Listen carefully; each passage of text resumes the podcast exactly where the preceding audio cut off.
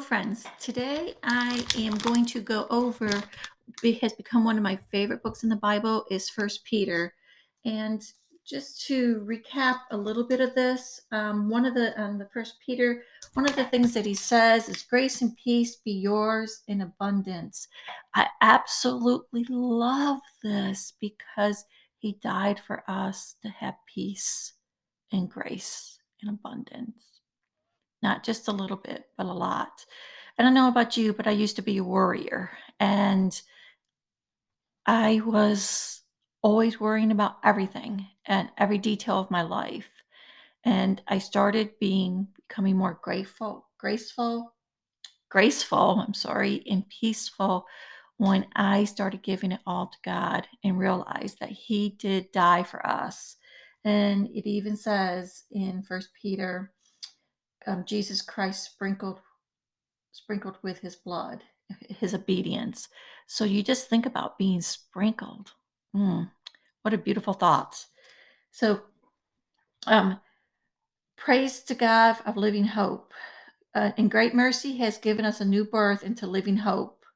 So he died to give us living hope. Our first birth is through our mom, and she goes through a process where we come into this world and we're raised. In our second birth is when we accept Jesus as our Heavenly Father.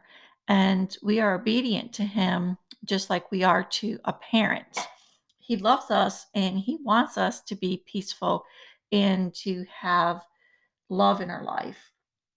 But unfortunately, we have to go through, as He talks about this um, in verse 6 In all this you greatly rejoice, though now for a little while you may have to suffer of, of your faith, of greater worth than gold, which perishes even though refined by fire, may result in praise, glory, and honor with Jesus Christ is revealed. Though you have not seen him, you love him, and even though you do not see him now, you believe in him and filled with an inexpressible and glorious joy for you are receiving the end results of your faith in the salvation of your soul. So the second birth is totally trusting, no fear doubt in God, and living with our hearts full of love. The thing is, is that we have to do this while we're going through grief and trials, is that we have to believe that that God knows what he's doing. And that's not always an easy thing to do.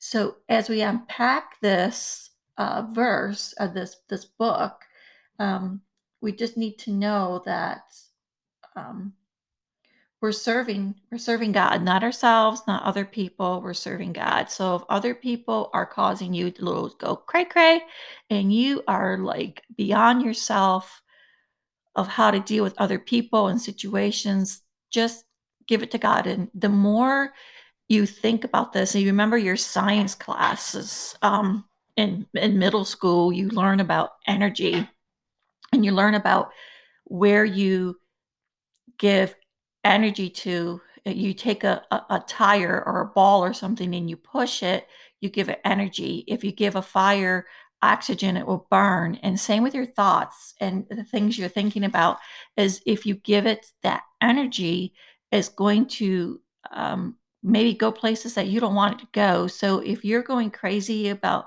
someone in your life or a situation, just stop thinking about it and be thankful that God gave you those situations because in that and the other side of that when you say okay god i trust you i trust this person came into my life for a reason and the situation happened for a reason then you're able just to let it go stop thinking about it and when you start thinking about it and you and you want to stop on knees it's really important to pray. It surrenders us to jesus and he wants us to surrender and be obedient to him.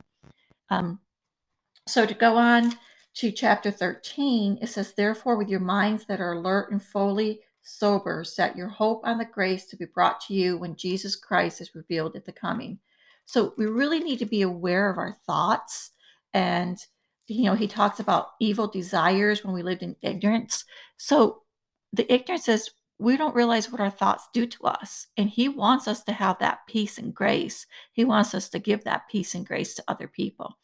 So when you when you're having those that monkey mind going all, all over the place and you're you're chasing the bananas and you just need to realize that that is not in alignment with what God wants for you.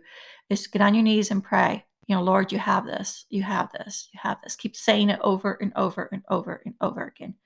Um, but the the biggest command that He has for us is He just wants us to love each other and um, to obey Him and and to have sincere love for each other. And that's what we have come. That's what He. That's why He died for us to love, to love, and so we could have eternal life. So that is all I have for you today. So today, please pray on your knees. Thank Him for the trials and the grievance that you have, and stop thinking about things that are not beneficial to you or invade your peace. Sending you my love. Thank you.